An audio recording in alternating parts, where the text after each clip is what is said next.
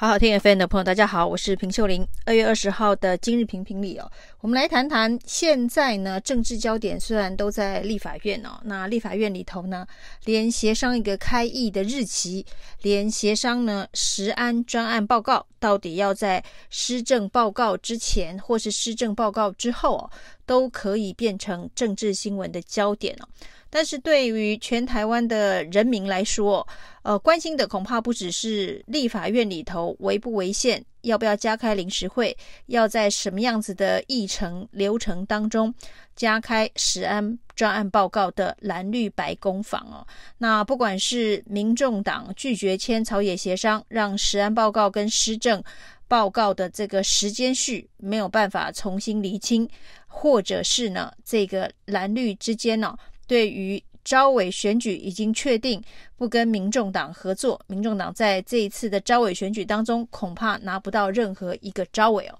不管这些三个政党角力蓝绿白之间的攻防哦，那在立法院里头创造了多少话题哦？但事实上呢，对于人民来讲，最关心的还是政府的施政到底对于人民的生活、财产、安全。有什么样子的一个帮助以及进步？那包括了在农历年前所发生的这个西部特罗瘦肉精事件，也就是引发这一次在立法院里头到底要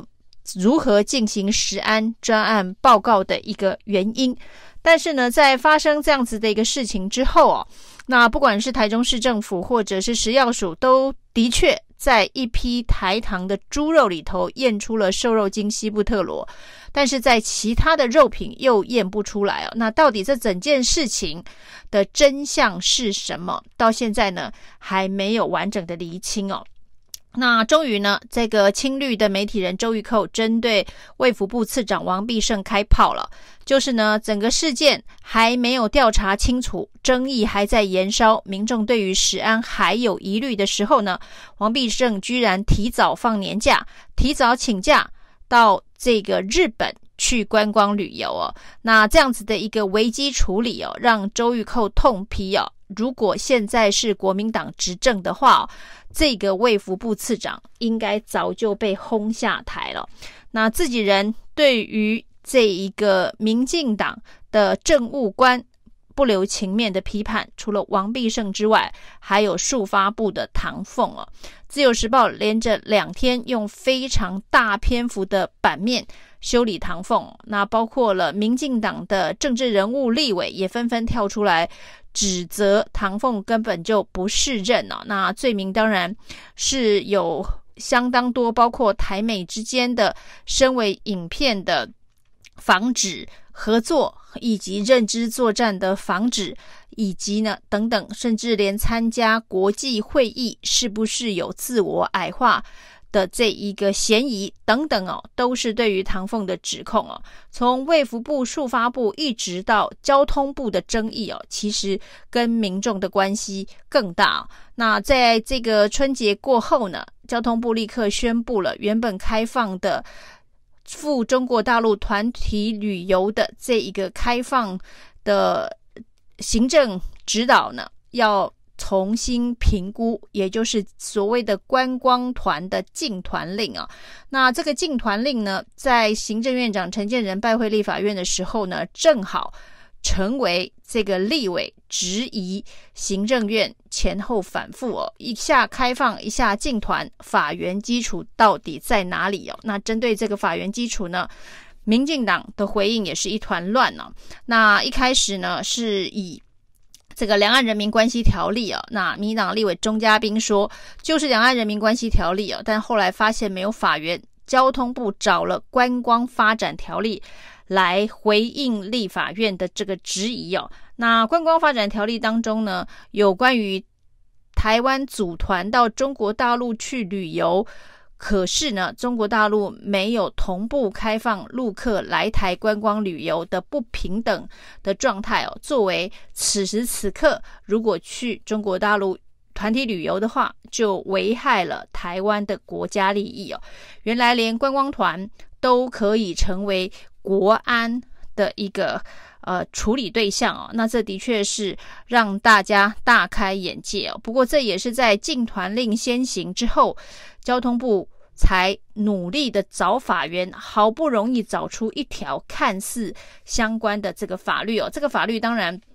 解释起来相当的勉强哦，于是呢，民进党的认知作战立委沈伯洋就跳出来说，这个时候用法律来质疑禁团令合不合法的质疑啊，这是大陆的法律战哦，那这等于是把所有对于。这一个禁团令到底是不是该有法治基础的质疑，通通又打成了中共同路人哦。只要对这件事情有质疑的，就是参与了大陆的法律战哦。那这是同样的，呃，抗中保台的老招数哦。不愧是民进党所提出的黑熊院长沈博阳所做出的呃回应跟看法。但是这样子的一个套路，这样子的一个招数哦，恐怕很难说服哦。这个以法治治国为标杆的台湾民众的这个想法，那到底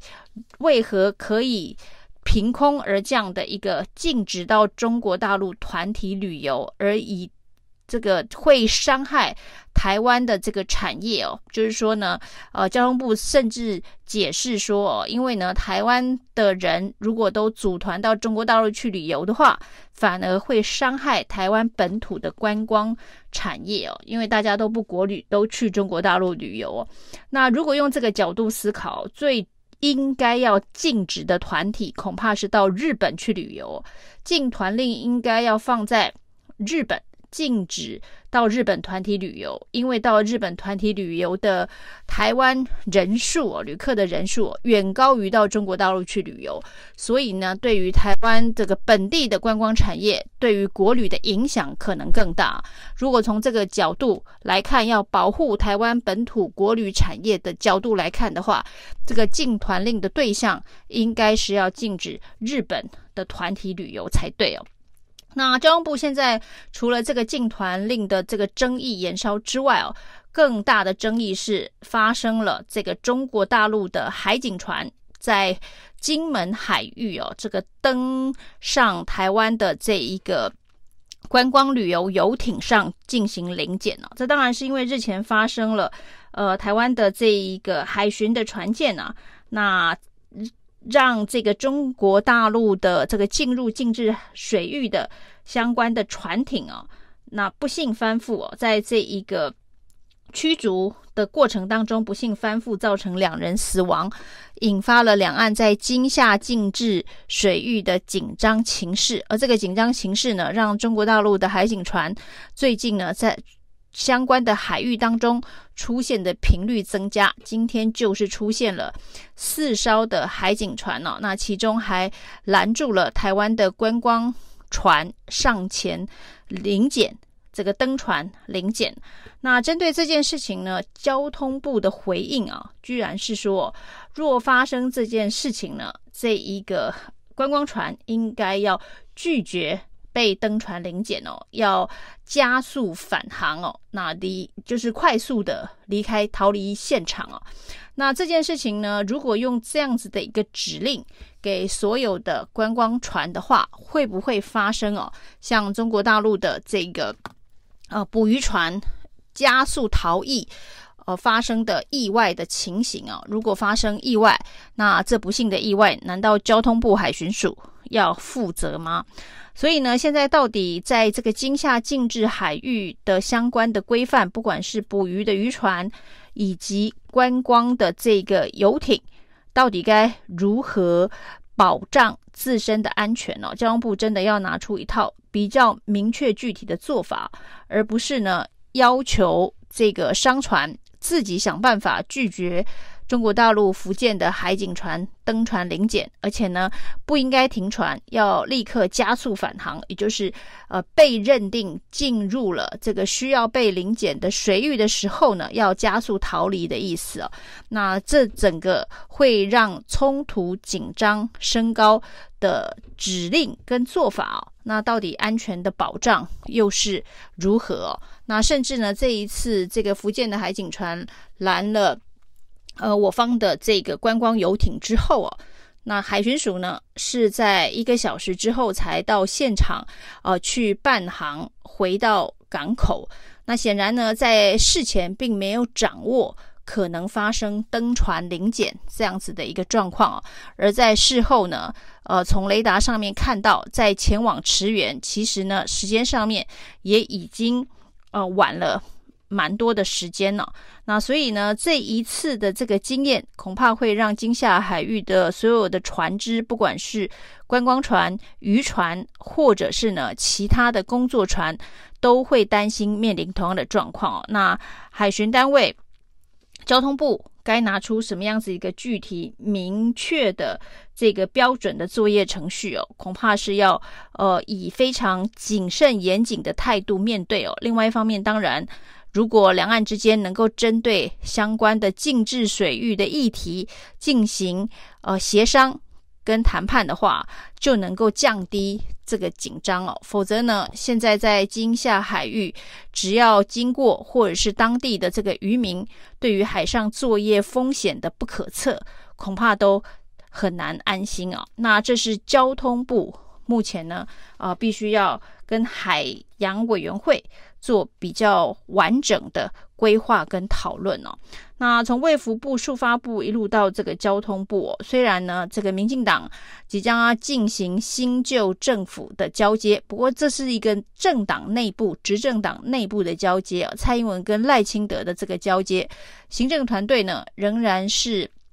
以民进党为执政的主体哦，那即便卫福部、数发部、交通部都很有可能在这个蔡赖交接之后呢，完全的走马换人哦。但是此时此刻的种种乱象哦，那在衔接上面既不是政不同政党之间的轮替，而是同一个政党不同的行政团队哦。那民进党恐怕得负起从前面到后面哦这个执政的责任承担呐。以上今天的评评理，谢谢收听。